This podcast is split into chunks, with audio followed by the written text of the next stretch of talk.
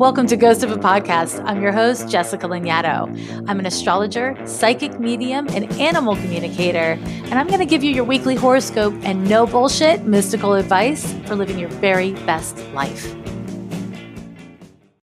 Hello, my loves. This week I'm doing another episode where I answer a bunch of questions instead of doing one in depth reading.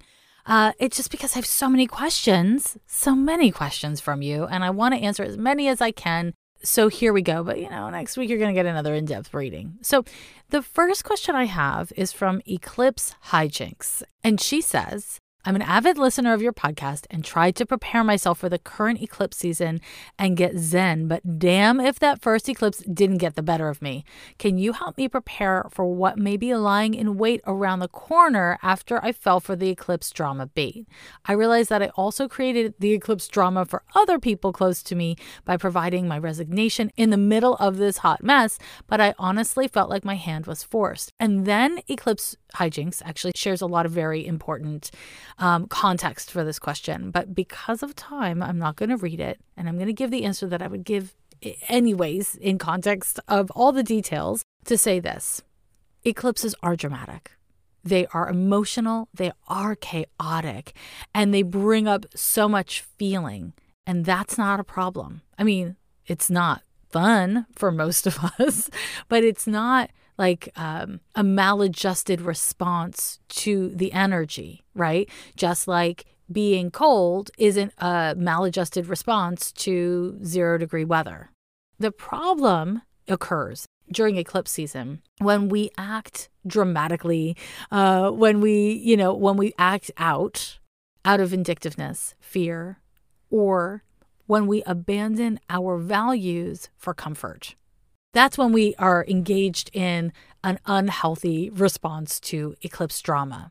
Sometimes we need drama, my friend. We need drama in order to get our lives on the right path, or it takes a dramatic move, making a bold and dramatic statement, quitting a damn job that is not right for you in a situation that is not healthy for you in order to be in alignment with your values right? To be on the right path.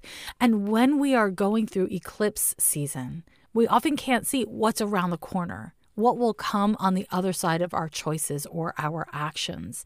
And that's as it should be because it's a lunar transit. It's a transit that impacts our hearts. And therefore, it's a transit that we're supposed to be present for and not fixated on, like, if I do this, then I'll get that which is not like a bad way of thinking. It's just not a way that's going to work out during this transit. So, while I cannot predict for you or anyone what will happen during an eclipse, right? Eclipses are just very unpredictable. What I can say is that if you made a choice, no matter how dramatic it is, because of your values, because of what you believe to be right, and what you know to be right for yourself, then bring on the drama. It's okay. You know, we don't want to demonize things being chaotic because sometimes chaos is the best possible medicine for our lives. Now, I have another question, and this one's about drugs, and it comes from DBL Aquarius. And she says, I've always felt very in touch with my spirituality ever since I was a young child. After my first encounter with mind altering substances, I realized that my spirituality was so much broader than the Christian perspective allowed me to explore. Now, every once in a while, when I partake in a veil thinning substance, I am launched into a psychic experience. This is where I feel most at home, but I don't understand how I get there without the use of substances or if I even belong in that space in the first place. Hoping my chart has something to say about it. Thanks for all you do. And Aquarius was born on February 1st, 1984 at 10:48 a.m. in San Francisco, California. So, when you bring up the topic of spirituality and drugs, the first place my mind goes is Jupiter and Neptune. And truly, you have a Neptune Jupiter conjunction in your birth chart, and with Venus kind of close by. And this aspect is in your eighth house. And so it makes sense that you would find the greatest ease of access to spiritual or psychic experiences when you have imbibed a substance. Now, that doesn't mean it's the only way you can do it, it's just the easiest way you can do it. You also have a Saturn Mars conjunction in your birth chart, and that conjunction is square to your sun.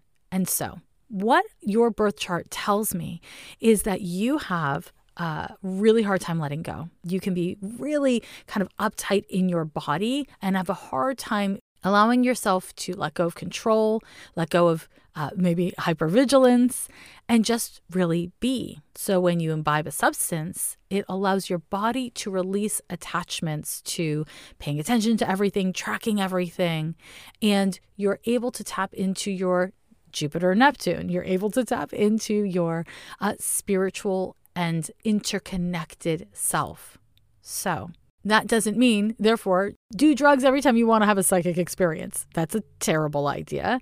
And, you know, it's certainly not great to only feel the most at home when you're doing drugs. Drugs are vacation, they're not home, hopefully, right? And so here's the answer to your question find ways of achieving ease and presence in your body and working on being less hyper vigilant when you're sober.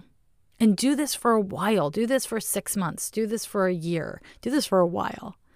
And then when you get habitual around it, because we're dealing with Saturn, Saturn conjunct Mars, Saturn square the sun, once you get habitual around it, then, my friend, you will start to have greater access to your psychic body because your psychic body requires presence and openness, Jupiter and Neptune. And the truth is, your system probably isn't allowing for psychic experiences because you're scared on some level. And when you do drugs, it takes away that inhibition. Just because a drug works doesn't mean it's your home. And again, I'm not talking about prescription drugs here, I'm talking about your recreational drugs. So that is something to really work with. Finding a way to take the lessons that you learn when you've imbibed a substance and to apply it to your sober waking life. This is something that we can do. It's a practice. It takes time. It's slow, whereas taking drugs is really quick and easy in that way. Um, but it's absolutely worth doing so that you have more access to the whole of your nature and of your mind.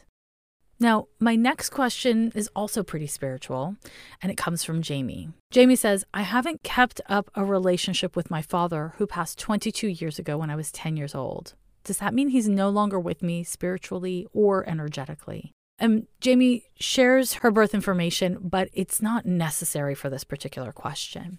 The truth is that whether or not you're keeping up with your lost loved one, whether or not you can feel them doesn't mean that they're not in relationship with you and that they're not there for you. The truth of the matter is that they can be there with us through everything, and we might not know it. We might not feel it. And that's not just because not everyone is a medium, but even for myself as a medium, I'm not always aware of my own lost loved ones because when you're living your life, you're coping, you're busy, you're focused on things, right? You're focused on things. And that means we're not always receptive to what's happening on a more spiritual level.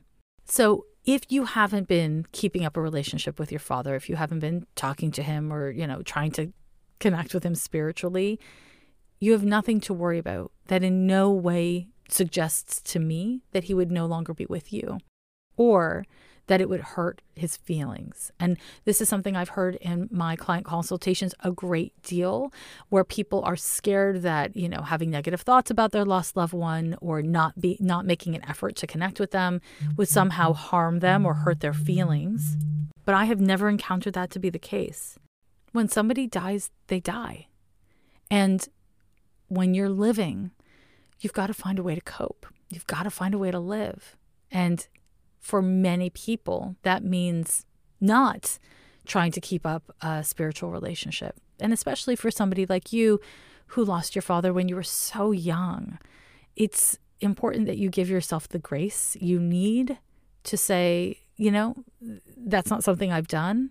And you can try to open up to him, but you don't have to. How we grieve and how we relate to our lost loved ones is individual. There aren't really rules. And it's not our job to manage the lives or welfare of the dead.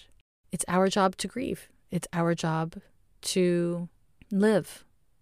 And in my experience, when a parent passes, they usually stick around, regardless of how the child, you know, as an adult or even as an old person, how the child relates to them. Not always, but generally. And I hope that helps.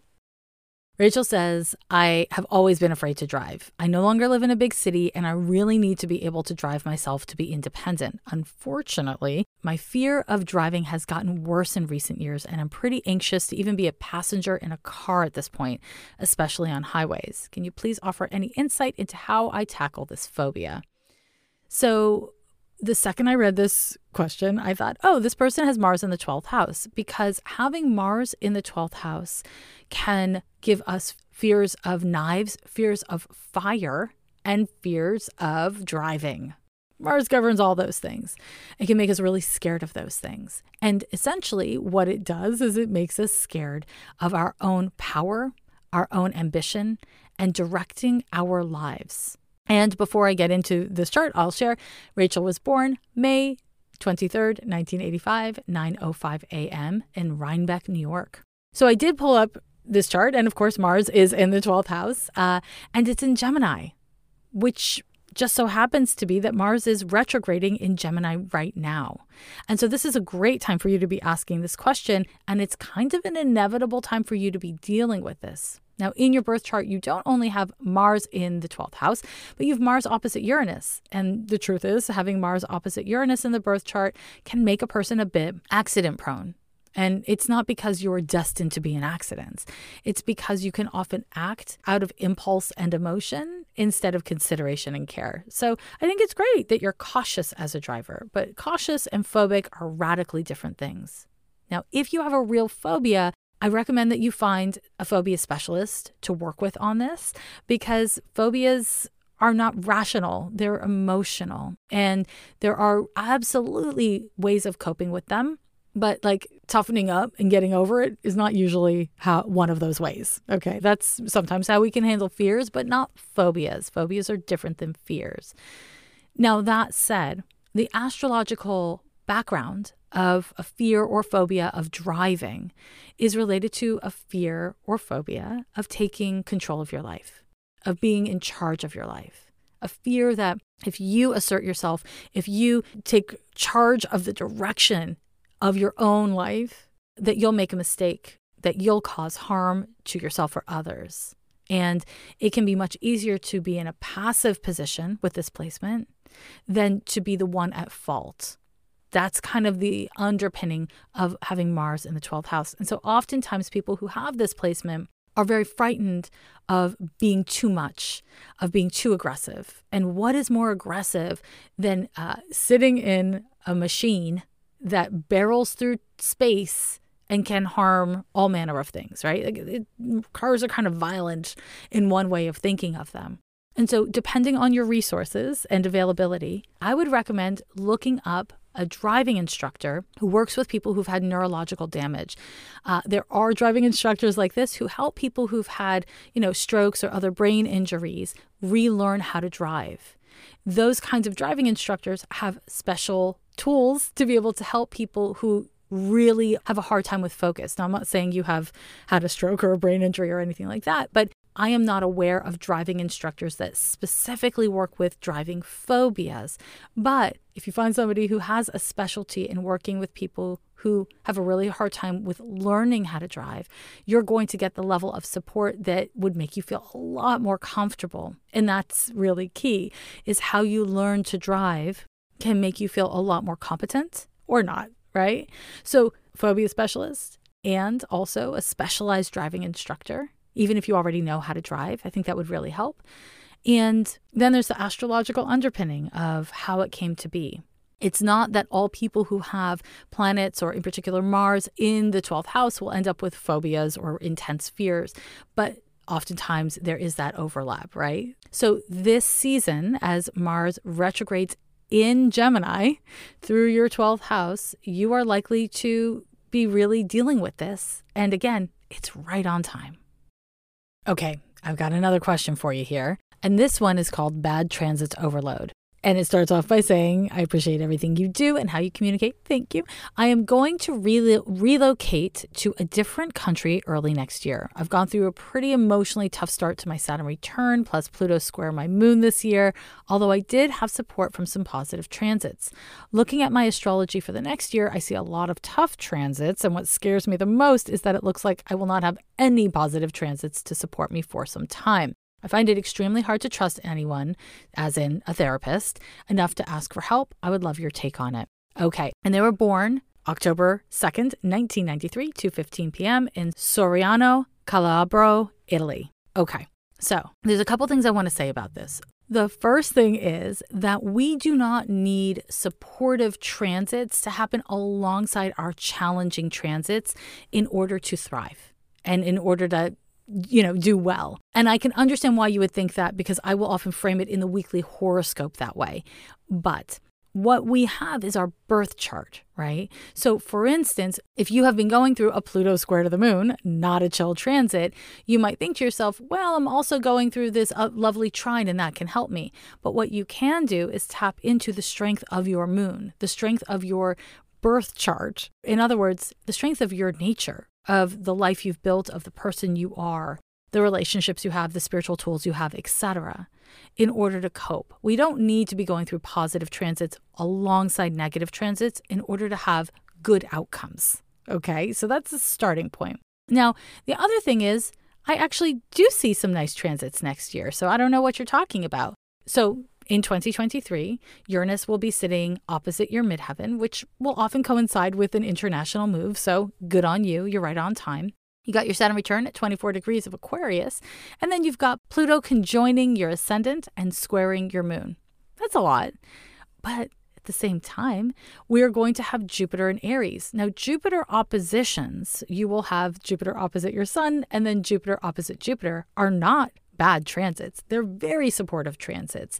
Um, I mean, they can be a little fast and furious, they can be a little wild, but we're not scared of Jupiter transits. Most of them are really quite lovely. So that, those are positive transits. The other thing is Neptune will be forming a trine to your natal Pluto, which is beautiful. It's a great transit, very exciting and very supportive. And in 2023, Jupiter's going to enter into Taurus. That's going to happen in the late spring, early summer. And when it does that, it's going to oppose your Mercury, your Mars, and then eventually your midheaven. And then form a trine to a bunch of planets. Basically, Jupiter is going to be lighting up your birth chart all of 2023. And sometimes that's going to be through oppositions, and sometimes it's going to be through trines. So you actually do have really great supportive transits happening. But I want to say, even if you didn't, I wouldn't be worried for you because the transits that you're going through are triggering something within you that has been active your whole life because you have a moon Pluto square, anyways, because you have Pluto conjunct your midheaven, anyways. So things that are triggering uh, those important points in your chart are things that you're ready for, right? So I'm basically giving you a two part answer here, my friend. Part one is you don't need an easy transit to ease your path with a hard transit. That's actually not necessary. And the other thing is, you got great transits going on in 2023. So learn more about Jupiter, uh, tap more into Jupiter if you are feeling really a need to hold on to those transits, but don't do it as a distraction from the stuff happening with Pluto and Saturn, right? Now, I guess I'll say one last thing, which is you have Saturn in the first house in Aquarius and it's intercept. And you're going through your Saturn return. So it makes sense that you're focusing on the worst. And it makes sense that you missed out on Jupiter. And it makes sense that you're kind of trying to plan for everything and get ahead of everything as a way to protect yourself. Very Saturnian, very Saturn and Aquarius, right? Uh, but it's not really how it works. It's like learning how to be present and to cope with things as they come, to have a sense of, okay, here's the weather report. This is what I'm likely to be dealing with. But I just need to keep on being present and making the most of what I got based on where I'm at. That's the damn move, my friend. That's the damn move.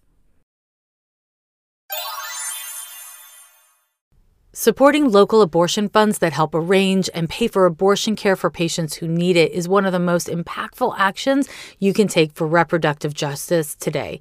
Planned Parenthood is great, of course, but also consider donating to the Yellowhammer Fund, Mississippi Reproductive Freedom Fund, and Margins, Women Helping Black Women. The links for all three of these orgs are in show notes. If you or someone you know is a pilot, you can consider becoming a volunteer with elevatedaccess.org to help transport passengers at no cost to them to access gender affirming and abortion health care. And finally, the Church of Prismatic Light is a religion for LGBTQIA plus people and allies who want religious freedom to have the right to bodily autonomy marry who they love, transition, and have gender affirming care. You can find them at prismaticlightchurch.org. Okay, buckle up. We got a lot to talk about, just like a lot to talk about today. This week we have the eclipse and a bunch of other important transits. I want to just say, kind of very briefly, that when we are going through eclipses, all of the transits that we are going through that are not per se the eclipse, but are happening days before, days after, are going to be impacted by the eclipse. So, kind of think of it this way you're sitting, I don't know, in a cafe, you're sitting somewhere, and there's really loud music playing. It's going to affect whatever it is that you were trying to do in that cafe. Maybe you went there to write in your dear diary or get through your emails or just like zone off. There's really loud music playing in the background. It's going to affect your concentration, your feelings, your sense of presence. That's just kind of how that works, right? And it's similar. I mean, it's maybe a little bit of a weak metaphor, but hopefully it, it's enough to kind of communicate that when we are going through eclipses, they affect the transits around them. And so we're going to be feeling some potentially like atypical or kind of extra ness with all the transits that we're going through, um, you know, really this whole eclipse season and certainly this week, right? So I want to just acknowledge that. And before I get into all the details of this week's horoscope, of which there are many, I want to let you know that on Patreon right now, we're doing something that I fucking love. I just love my patrons. If you're a patron, Thank you. But right now we're doing uh we're having this like kind of ongoing conversation about the difference between birth chart aspects or birth chart placements versus transits. So, both like global transits and transits to your individual birth chart. We're having that conversation on Patreon. So, of course, if you want to learn more with me, you can always uh, go to the shop page on my website and get a webinar. But also, you can join me over on Patreon at the puppies level or the kittens level to learn more with me. You know, if you want to get astrological and a little woo, I'm your guy. Okay. We are looking this week at November 6th through the 12th of 2022. On the 6th, we have an exact transit called Venus square to Saturn, but we are still very much under the effects of the Venus opposition to Uranus that I talked to you about in episode 283 last week. Venus square to Saturn is kind of a stressful transit, and the reason why is obvi Saturn, the international boner killer of the zodiac. So, Venus is related to our sense of connection to other people, our sense of belonging with other people. It's related to our sense impressions in general, so how we feel sensually uh, in our bodies and in our lives. This is also related to aesthetics. It's related to how we feel about the way we look, about our clothes, about uh, your stuff. Venus governs your possessions, the stuff you own. And uh, if you look around your bedroom or your house and you're like, oh, it's beauty, it's beauty everywhere, I mean, it uplifts you, that's Venus. And if you look around your house or your bedroom or your stuff and you're like, ew, it's just things I have to manage, things I have to take care of, that's also Venus. And then, of course, Venus is related to intimacy, interpersonal intimacy. So, certainly romantic intimacy, but not exclusively romantic intimacy. Like lots of friendships or, you know, co-worker relationships or whatever have kind of a romantic playful uh, flirtatious dynamic to them that's all venus thank you very much and of course kind of, I think, central to all of those things is your values. It is what you value. And in a very deep way, because Venus is in Scorpio. And when that happens, we are dealing with deep and messy stuff. Scorpio is a fixed water sign. And so it's our deep emotions and our deep emotional uh, responses, feelings, needs, but not necessarily the stuff that we show other people, not necessarily the stuff that's on the surface. So it can get really messy when any planet is in the zodiac sign of Scorpio. And people have a negative association with mess, but mess is necessary. Mess is healthy. Mess is part of life. If any of us want to achieve healing, wholeness, uh, whatever it is, we need to get messy sometimes. We need to acknowledge that we are inherently messy. You know, perfection, eh, it's for stories. Messiness, that's for real people. So Venus is square to Saturn. Saturn, not a fan of mess.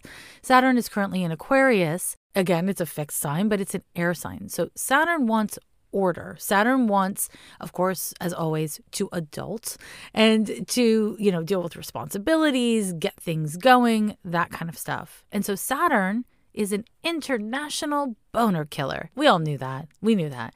But Venus in Scorpio is not going to be a huge fan of that. And so this particular Venus square to Saturn may be especially uncomfortable as we clash with others, in particular, other people who either have more power than us or that we feel have more power than us, or maybe just are like bigger bulls, you know, in, in the china shop of life around our values, around what we hold dear. Venus square to Saturn can be a very sad transit because a lot of people feel lonely even when you're, you know, surrounded by people that you're actually technically close to this transit can kick up for you the ways in which your relationships are not working.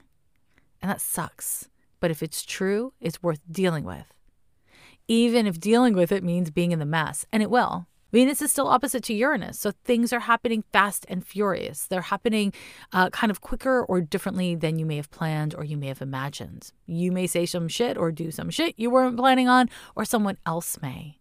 And the key is to stay aligned with those values, to remember your integrity, Saturn, to act in accordance with it, to not let other people or circumstances tell you what's right or wrong when you have your own firmly held convictions. And if you don't, if you don't know what's right or wrong, if you don't have uh, firmly held convictions, this is a great time for being open. Not an easy time, I should say, because again, we're dealing with fixed energy, but it is a good time for being open. And things are going to change. You know, if you've got planets around the middle of any of the fixed signs, so the middle of a zodiac sign is around 15 degrees, and a fixed sign is Scorpio, Taurus, Aquarius, and Leo. So if you if your chart has anything around those degrees of those signs, you're likely to feel this stuff. And the key is to not, you know, as the expression goes, cut off your nose to spite your face. Like, don't let pride or stubbornness get in the way of aligning or adjusting to be in accordance with your values, to live in accordance with your values, right? And that might mean recognizing you feel lonely in your relationships because your relationships aren't working. That sucks, but that's a very common thing to experience during a Venus square to Saturn. So the key here is to be willing to engage authentically Venus with what's real, Saturn, even when it's hard, 90 degree angle, aka a square, right? That's how that works. And because Venus is opposite Uranus, again, things are going to come come out weird. They're going to be surprising. Uh, the energy is going to feel pretty electric, and that may be kind of upsetting. And also because there's an eclipse overlapping with this transit, emotions are going to be running high, which means it could be really dramatic. And that's scary. It's upsetting for a lot of people, but it is what it is, what it is. So let's be with what it is, you know. Acceptance, my loves, acceptance is foundational for so many things in life. And being able and willing to accept what you're feeling, where you're at, where your relationships are at, who other people are, how you look, what you've got, what you've done, where you're at, back to where you're at, right? This acceptance, it's not consent, it's not giving up, it's just self awareness and its presence. It's a state of neutrality with where you're at, where things are at. That's acceptance. It is very hard to achieve acceptance in general, and especially during very emotionally dramatic eclipse times, but it's a great goal to have. It's a great direction to be pointed in. And that brings us to the 8th. On the 8th, we have Election Day in the United States of America. But that's not that's not the only thing I'm talking about here. I'm talking about the lunar eclipse in Taurus. We have a lunar eclipse in Taurus at 3:02 a.m. Pacific time. As always, if you're a student of astrology or an astrologer and you want to track the transits in your own time zone or just like know what the hell is happening and when it's happening, subscribe to my uh, astrologer's pro tool, Astrology for Days. It is what I use for all of the transit astrology I do. Um, and you can find it on my website or at astrologyfordays.com. Okay. So, for those who don't know, lunar eclipses happen always during full moons. So, solar eclipse is a new moon, lunar eclipse is a full moon we know that that means the sun and moon are exactly opposite to each other by sign and degree to the damn minute. And here we have a moon at exactly 16 degrees of Taurus and the sun at 16 degrees of Scorpio. I'm going to unpack this, don't worry, but I want to tell you that we have two other transits exact on this day. We have a sun conjunction to Mercury. They're exact on the same day, as well as Mercury opposite Uranus. That's a lot. First, let's just, I'm going to focus on the eclipse straightforward, but I am going to talk about it in the context of the midterm elections happening in the US.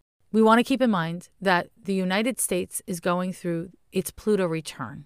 Having an eclipse election is a very big deal globally because when a nation goes through a Pluto return, especially a nation like the United States that has its hands in the governments and the governance of so many nations over such a long course of time, it's what happens here doesn't just stay here. This is a really important eclipse politically and socially. This will be true whether or not we were having election day because this eclipse is implicating Uranus.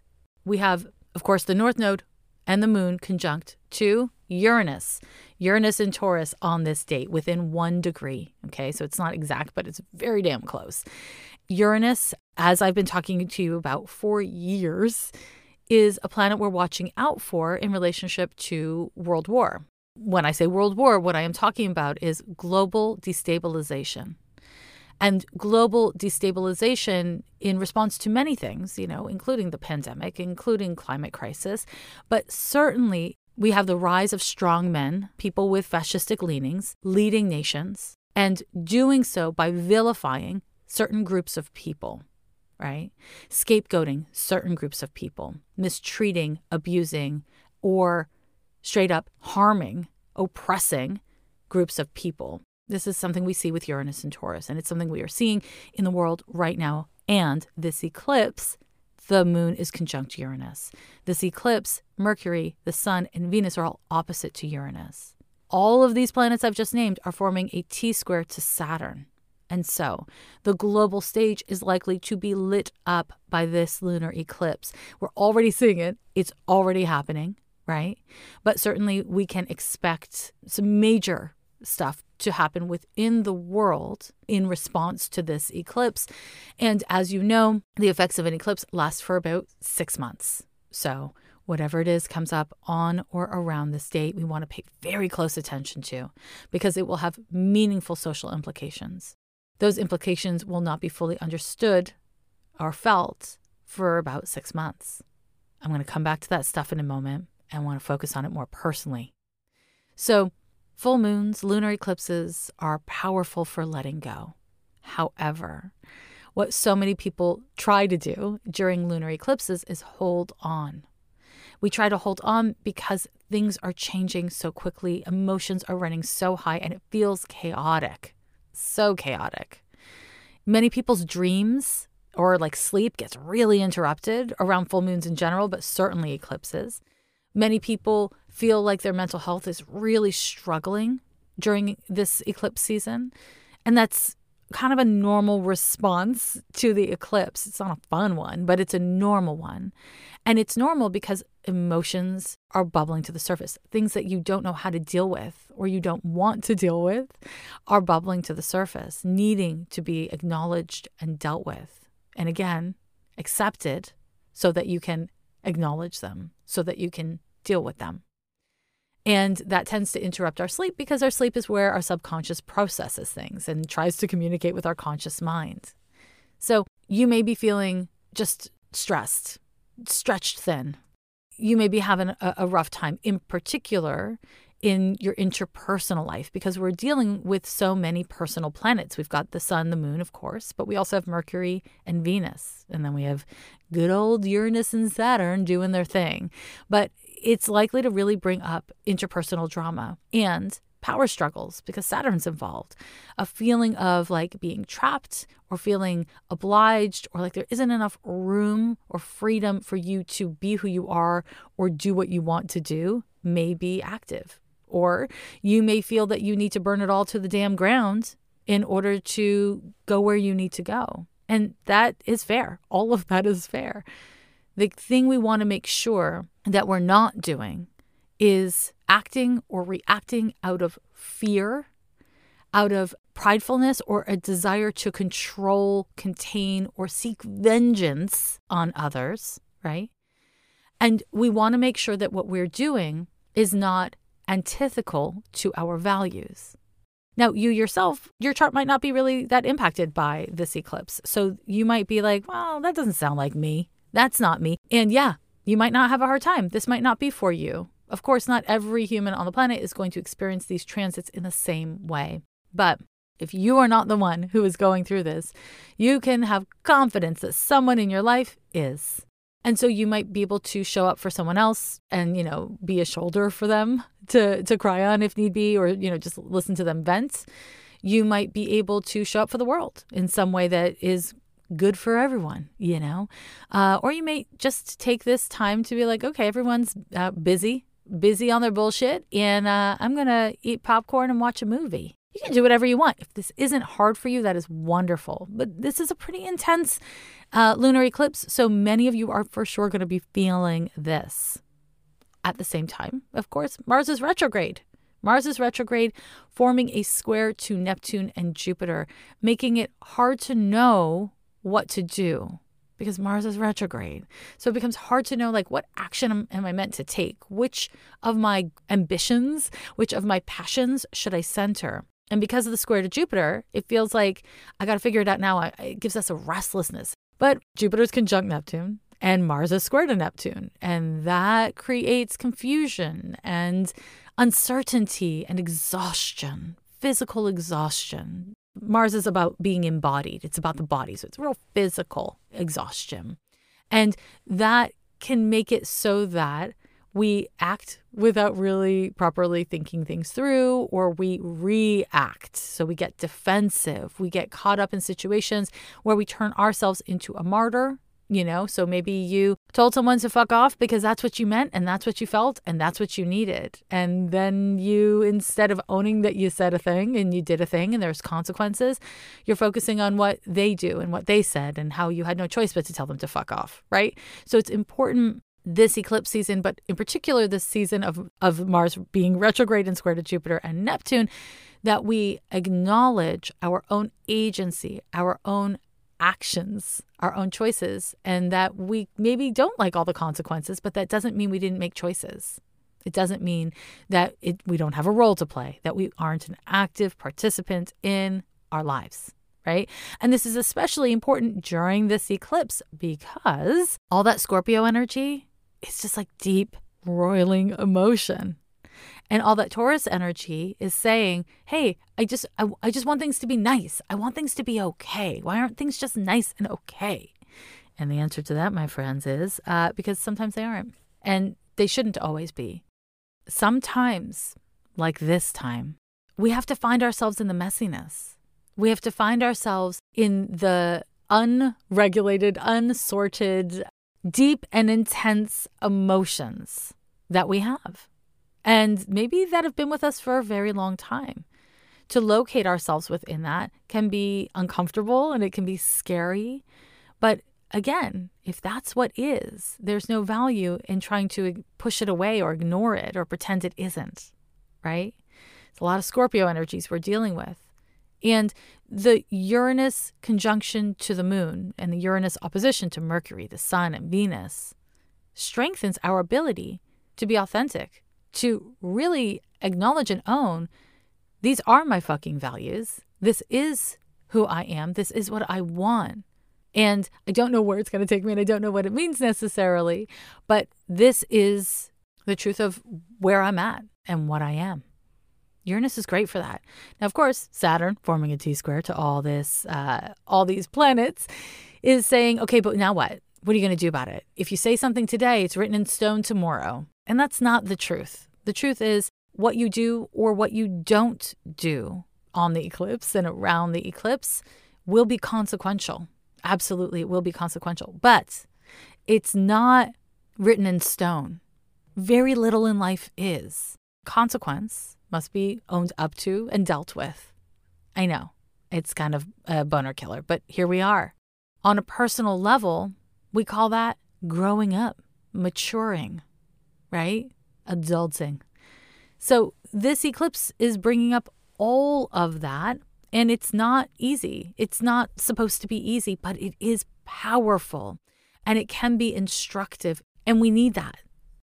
Because Uranus is opposite to Mercury, it can create kind of chaotic, distracted, innovative, creative thinking. Any of those things, all of those things. Uranus governs the nervous system, and in a much lesser way, Mercury does too. And when they're opposite each other by transit, uh, yeah, it can be really like a distracting, hard to focus kind of vibe. Yeah, this is going to be a hard to focus kind of day. And that can be taxing for the mental health, right? But it can also be exactly what we need to get out of our own way, to interrupt our assumptions or our narratives, which are usually linked to limiting beliefs. We can interrupt that shit. And so, again, if you're experiencing drama in your life or inside of you, that's not a signal of something's wrong. That's right on time. The problem isn't drama. Drama is not inherently bad drama for bullshit reasons is bad. Yeah. But when when you think about nature, she's so dramatic. If you think about the apple tree, it, it's this big, beautiful tree, and it loses all its leaves in the winter. And then in the spring, it has these spectacular flowers, and they bloom into apples. I mean, I'm a fan of apples. They can be quite delicious. That's if you pick them and you eat them. If you don't, Eventually, the tree will drop them and they'll rot and they will fertilize the soil and do all manner of other things. There is this cycle of life that is beautiful and abundant and messy and chaotic. And some of the things we are really aware of, and some of the things are outside of our conscious awareness. And they're all valuable. And that is similar to our individual growth, our individual healing. Sometimes it's messy, Sometimes we don't understand how things are interconnected. Do right by yourself and others by staying aligned with your values, my loves, and not resisting messiness just because it's hard to be emotionally present with, but instead locating your truth within the messiness, within the drama, right? That's the move. And making sure, again, that you're not prioritizing things being easy and okay on the surface, this is a tricky lunar eclipse. Now, as I mentioned, I want to talk about this in the context of global events and, in particular, the midterm election here in the US. Listen, on a social and global stage, I expect we will see more of what we have been seeing oppression and repression from religious extremists. And in particular, we're seeing a lot of gender based oppression and repression, right? And when we see that, we generally see that males are oppressing and repressing everyone who's not a cis male. Power protects power, right? That's how that goes. And so we are going to continue to see this on a global stage. We are going to continue to see uh, major power struggles and the potential for revolution led by the people for the people. but it takes the people. It takes us being engaged, being involved, not turning away, finding a way to participate. Now, in the United States, we have a midterm election. It's a very fucking big deal. And I'm casting this chart in case you are, you know, an astrology student or an astrologer and you want to look along with me for 12 noon uh, on November 8th of 2022 in Washington, D.C. And this chart, the chart of the election, is pretty much the same chart as the chart of the eclipse. You know, the eclipse is happening very early in the morning. Now, I want to say that predicting what's going to happen during an eclipse is, as you may have heard me say before, like trying to style your hair in a windstorm. It's not real smart. Best of luck. Things are too messy. Things are too dramatic. It's not likely to work out. In this election, we have so many things on the ballot, including, uh, you know, the right to vote um, and free and fair elections, but also abortion and body autonomy for everyone who is not a cis man. Cis men, body autonomy, not on the ballot. Everyone else on the ballot. This is, of course, motivated by religious extremism and misinformation and disinformation. And where do we find that in astrology? You know, people who've been listening to Ghost of a podcast for many years know that I've been talking about this for many years the need to protect a free press and the need to conscientiously engage with misinformation and disinformation. But here we have in this eclipse chart that Mars square to Neptune and Jupiter. And that articulates, again, the religious extremism, the misinformation, and the disinformation. Not fun, but here it is. The good thing about this is also maybe the scary thing about this that T square between Venus, Mercury, Sun, and North Node Uranus, Moon, all squaring to Saturn, it really puts a lot of energy and focus on Saturn and Aquarius. Now, I've talked about Saturn and Aquarius a lot, although not a lot recently.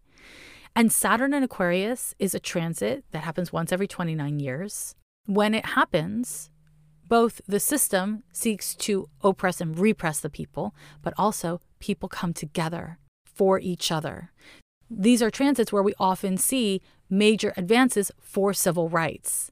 We often see major advances for collective good, for collective social good, right? But this does take collective participation.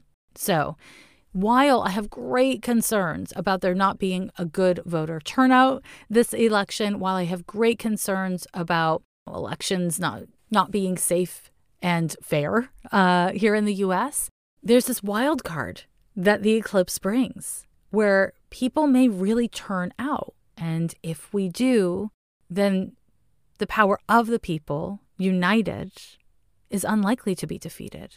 But it depends on us. So much depends on us. And, you know, if all the people do the thing of voting, which is not the only thing, obviously, to do, and not everyone can vote for a, a number of reasons. But if we can vote and we do vote for collective good, then it opens up this these pathways for more activism, more engagement to create a better world for the most of us and not just the most wealthy of us or those who already have the most power, right? Now, I want to kind of come back to something I said at the very start here, which is we are still very much in the Pluto return of the United States. And what we do or don't do as a nation will have a meaningful impact on the rest of the world because the US is involved in so much of the rest of the world. And so it's important to remember that we as a collective here in the US are grappling with our long and deep shadow of racism, ableism, violence, genocide. And our collective willingness and ability to deal with these things on an individual level, on, on a social level, together, on a legislative level, is on. Like, this is a massive theme of what is happening now, whether or not it's what you personally are thinking about, that is what's happening now. And so, this midterm election happening on a fucking eclipse, this is a big deal in the bigger picture of things. So, make sure when you do go to vote, if you vote in person, you know, if you can't vote by mail wherever you are, you mask up, making it a safe place for people who are immune compromised do research into what is on the ballot wherever you live, and vote with your conscience and for the betterment of the most vulnerable amongst us. That is the, so important wherever you are. And to understand that what we do or do not do now will have a powerful effect on what is yet to come within this transit of the Pluto return of the United States. Now, I could talk about this for hours more, but we got more to get to on your horoscope. So I will leave it just about there.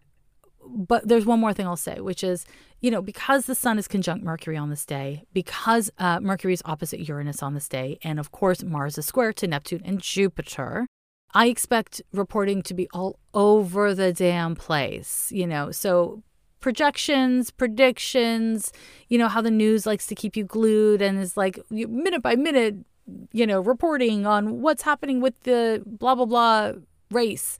Yeah, we're likely to have misinformation, we're likely to have disinformation, and we're likely to have curveballs unexpected things. And so when the results are in, the results are in. If you are not personally a, part of coming up with the results, then don't let it sap your energy because there's likely to be just like too much noise, not enough uh, substance. It's just the astrology of the day. So if you deeply care about the election, as I hope you do, find ways of managing self care, of engaging with the world that are not obsessing on things that are out of your control. So, that brings us to the ninth. And on the ninth, we have got a couple transits, which I've already been talking about. We've got the Sun opposition to Uranus is exact, and Mercury square to Saturn is exact. These transits I've been talking about because they're in the lunar eclipse chart, aka also the election chart. But I will talk about these in a more personal context. So, Sun opposite Uranus is equal parts uh, exciting and upsetting fucking Uranus. That's how it does things. So the sun is your identity, it's your will. In some ways, it's related to your capacity for joy, you know? And Uranus comes through with the unexpected. Uranus is related to innovation and freedom and independence. And so a lot of people start feeling trapped under this transit. And it's not like you're all of a sudden feeling trapped. It's that you've been feeling trapped and this transit comes and it intensifies those feelings. And so, no, you can't ignore them. So, a lot of people will feel a sense of like, what do I need to do to have more autonomy, to be more free, to have my life be more authentic and true? And that's a great series of questions to be asking yourself. The key is to not go from emotion into impulsive reaction because we want to make sure that your actions are reflective of some measure of self awareness instead of discomfort, right? Because when we act only out of discomfort instead of self awareness, eh, it's not the best. This transit can bring about rebellion. So, on a social level, that can go any kind of way, right? It is certainly possible that this lunar eclipse will light the spark of civil war here in the US um, as things are so tense already. And, you know, there's just so much electric and rebellious energy with the eclipse and certainly with this sun opposition to Uranus. So that is possible, unfortunately. But on a more personal level, you may be feeling anxious, restless, uh, distracted, Uranus can do that. Again, it, engages your your nervous system. And so if you can do things that soothe your nerves so that you can more efficiently and effectively manage your energy, that's great. The good part of this transit is really worth working with because it kind of uproots things in such a way that we can become more adaptable and that we can adapt or be flexible in deference to what's more true, in deference to what's more authentic. And so, yes, this can be an upsetting time, but those upsets can bring us towards greater independence, presence, authenticity, which is fucking great, right? This transit can also bring about exciting opportunities. Now, this is a little mitigated by the fact that we also have a Mercury square to Saturn on the same day. Um, that transit is not so much with the with the exciting possibilities, but it can bring exciting possibilities your way. Again, you want to just make sure that you're not just reacting, but instead enacting. That's that's the work. Are you enacting? That might simply mean checking in with yourself, really being present with your emotions. Now, this is not a moon transit, but again, it's eclipse times, so your emotions are going to be a big part of all of this. When it comes to Uranus transits, it's often easy come, easy go. So something might come into your life and be like a big surprising change and then, you know, leave kind of quickly. And that is not inherently good or bad, but it's something to be on the lookout for. And so essentially, this can be a time where things shift in a way that is unexpected. And we have the opportunity to respond in different ways than we typically do or than we were planning on.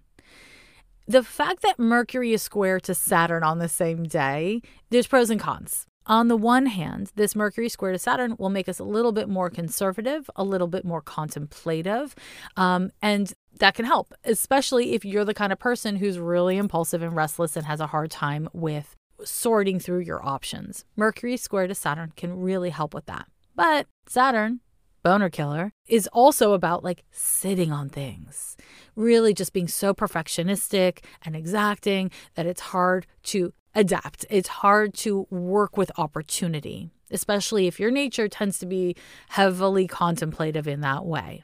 Mercury square to Saturn is an excellent transit for editing, for sorting through things, for like cleaning, you know, like really mundane tasks that require some measure of concentration and critical thinking. Really, anything that requires critical thinking. Mercury square Saturn's pretty good at it because Saturn's real critical.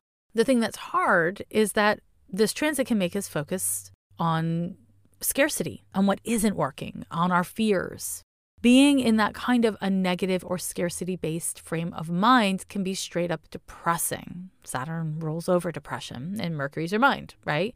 It can shift our attitudes to a more fear based place. You can see how this would be bad for the world. You can see how this would be bad for you, right? So if we are able and willing to be helped by the Sun opposition to Uranus, to perceive limitations in our thinking, and to be aware of our own negativity or scarcity based mindset, then really exciting changes can happen, you know?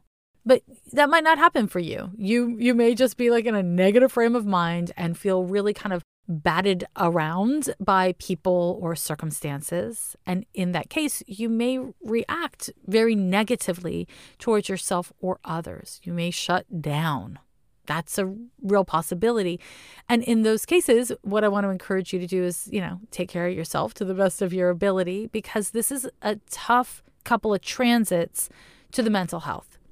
As you've heard me talk about uh, a lot, if you've been listening to Ghost of a podcast for a long time, the Saturn Uranus square that we've been going through all of 2021 and off and on throughout 2022 is very testing to the mental health because it's hard to know what's real, what's not real, what needs your attention, what doesn't need your attention. It's very stressful. And I think a lot of people have been struggling mental health wise in this period. Uh, so, this eclipse and these transits that are exact on the 9th, but very much active during the eclipse, are only going to uh, kind of highlight those dynamics, bring them to the surface. So, while this can be a constructive time and a time where you innovate and find new solutions, yay, it can also be a time where you feel flattened or squashed and just fucking down. In any case, or if it's some sort of combo platter of all those things, the thing to do is not allow scarcity based thinking or self imposed limitations to become your only reality. That's one way of looking at things. Seek other ways of looking at things. As I was saying earlier with other transits, if you're not feeling this way, you're likely to be dealing with other people who are feeling this way, and they may just be weird or off their game. Don't take it personally. These transits are a lot. Now, I got three more transits to tell you about. I told you it was a long week. So, on the 10th, we have a Venus trine to Neptune. On the 12th, Mercury is trine to Neptune. And in the middle of those two things, on the 11th, the sun is square to Saturn. And these, I'm giving you the dates when these things are exact. The transits affect us longer than the days that they're exact. But in this situation, all of these transits are overlapping each other. And I'm going to interpret them uh, kind of as a trio because it's just not realistic to separate them. And this is where I want to just kind of like pull back for a moment to say in astrology, as in life, nothing happens in a vacuum. So, if you're going through one particular transit and then another one happens, the way that they will play out is relative to what's going on around it, right? As an example, I might tell you it's raining outside. And I don't know what you're thinking, but I can tell you this if it's raining in Hawaii, and it's beautiful and it's warm and there's a rainbow, that's really different than raining in Montreal in March when it's freezing. And it's just like now the ground is made of ice and the sky is darkness. you know what I mean, 514, right? So rain is information, it's important information, but context to the rain is essential information to know what the rain feels like, what the rain is doing, right? What kind of rain it is. So here we go. Let me give you let me give you some context. Venus trine Neptune, beautiful transit. Thank you, universe, for dropping us some nice trines to Neptune. Venus trine Neptune is a time where we are in a more generous frame of mind, where we are more capable of tapping into our values, our affections, to receive or to give affection to ourself or others. This is a great transit for beauty, for losing yourself in art uh, or nature or spirituality. Gorgeous, gorgeous, gorgeous. But this is not like a beautiful rain on a warm summer's day with a rainbow because it's overlapping with the sun opposition to Uranus, the Mercury square to Saturn, and the sun square to Saturn. So, what I imagine we're going to be experiencing is a little bit of wind beneath your wings. This transit is there and worth tapping into because it can be a great support. And what it's there to do is to connect us to our humanity, connect us to our willingness and ability to be generous, to be empathetic, not just in our feels, but in our actions, to rest, to relax, to like kind of tap out and to like tap into what feels good, right? This is a great transit for that if there has been interpersonal drama and you need to kind of uh, use a little balm to soothe it over, this transit's excellent for that. And that might mean you need to uh, soothe things over for yourself or for someone who's gone through some shit that you love that you're like oh shit you've had a terrible week. Here let me let me love up on you. Or it may be that you need to show up with empathy kindness patience to someone you've had conflict with. Might not be, but it may be. So, this is a really great transit for all of those things, which is great because this week is full of really sharp, emotional, provocative transits. And the Venus trine to Neptune is there to, uh, you know, bring a little tenderness into the mix, bring a little bit of ease into the mix.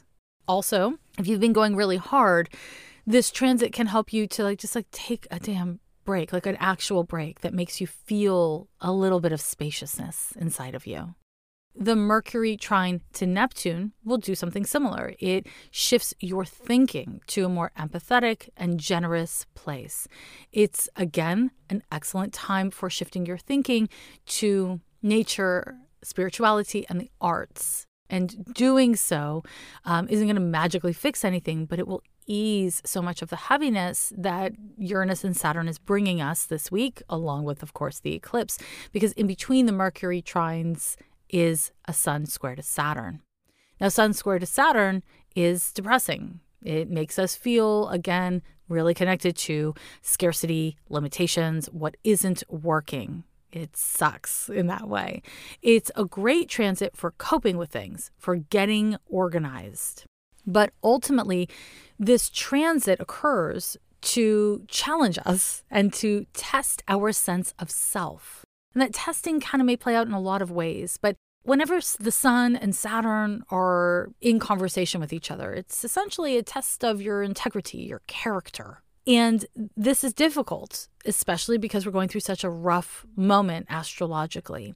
Uh, luckily, these trines to Neptune are incredibly supportive for us to be empathetic, to be a little gentle with ourselves, to have a little grace with ourselves, to have a little grace with others. You may deal with a great deal of pressure, either coming from within or from outside of you during a Sun square to Saturn you may feel like people who have more power than you so we're talking about like can be like archetypes like the government the cops, it can be the landlord, it can also be, you know, just like somebody who is a know it all in your life or somebody who uh, has more power in a relationship dynamic. You may feel pressured or cornered by a person like that or a dynamic like that.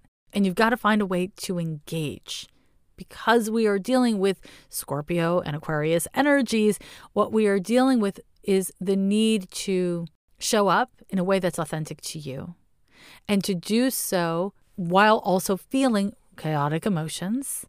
And like there's a lot of possibilities and there's a lot of potential and it's hard to choose one way of being.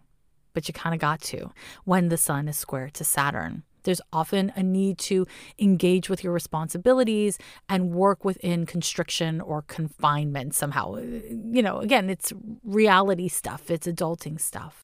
But the thing about the Sun and Saturn being square to each other is it is part of a much larger pattern of the Sun and Saturn squaring each other, sextiling each other, opposing each other, trining each other, yada, yada, yada, conjoining each other. This is, this is a larger cycle. And we need the square. The square is really helpful for us because what isn't working during a sun square to Saturn wasn't working before the transit happened. You just weren't dealing with it. And so, whatever it is that comes up during this transit, we would really benefit from dealing with. And of course, this can be applied on a social level, on a political level, and on a personal level. What we can also apply on all the levels is Venus and Mercury trining Neptune on either side of this transit is there to support us. It's there to offer a little grace. And so tapping into our spiritual toolkit, whatever that means for you, from, you know, the very religious to the very woo to the like, you know, music helps me remember who I am or whoever you are in this. Uh, these transits are here to support us in aligning in the best possible way. Those are all of the exact transits of this week. And I'm going to give you a little spoiler alert here.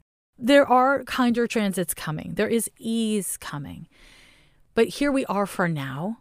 And putting your head in the sand, going into evasion, avoidance, or shutdown mode sometimes cannot be avoided. Sometimes that's the best you can do.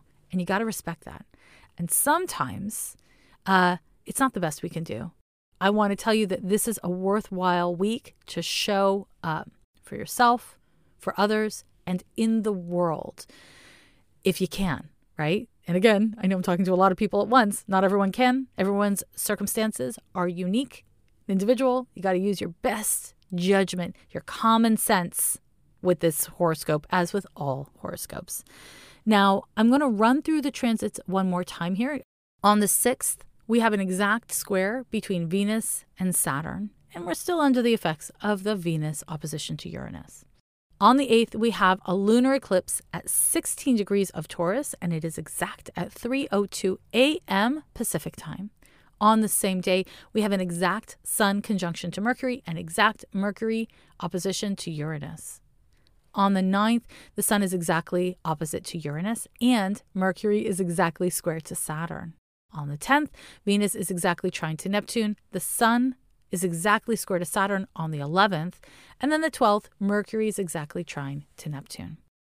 My loves, uh, thank you for joining me for this week's horoscope. As every week, I thank you for joining me. If you get value from this podcast, I ask that you hit subscribe wherever you listen to your podcast. It does really make a difference for a small independent podcast like this one. And whatever it is that you do this week, wherever it is that you're at, I want to encourage you find ways to help you help yourself, to support yourself through whatever it is you're going through, and to be patient with your feelings and the feelings of others because there's a lot of feelings going around town this week, and that's likely to be messy. All right, my loves, thank you so much for joining me, and I will talk to you next week. Bye bye. Every year they say the end is near, but we're still here. Yeah, we're still here. Oh.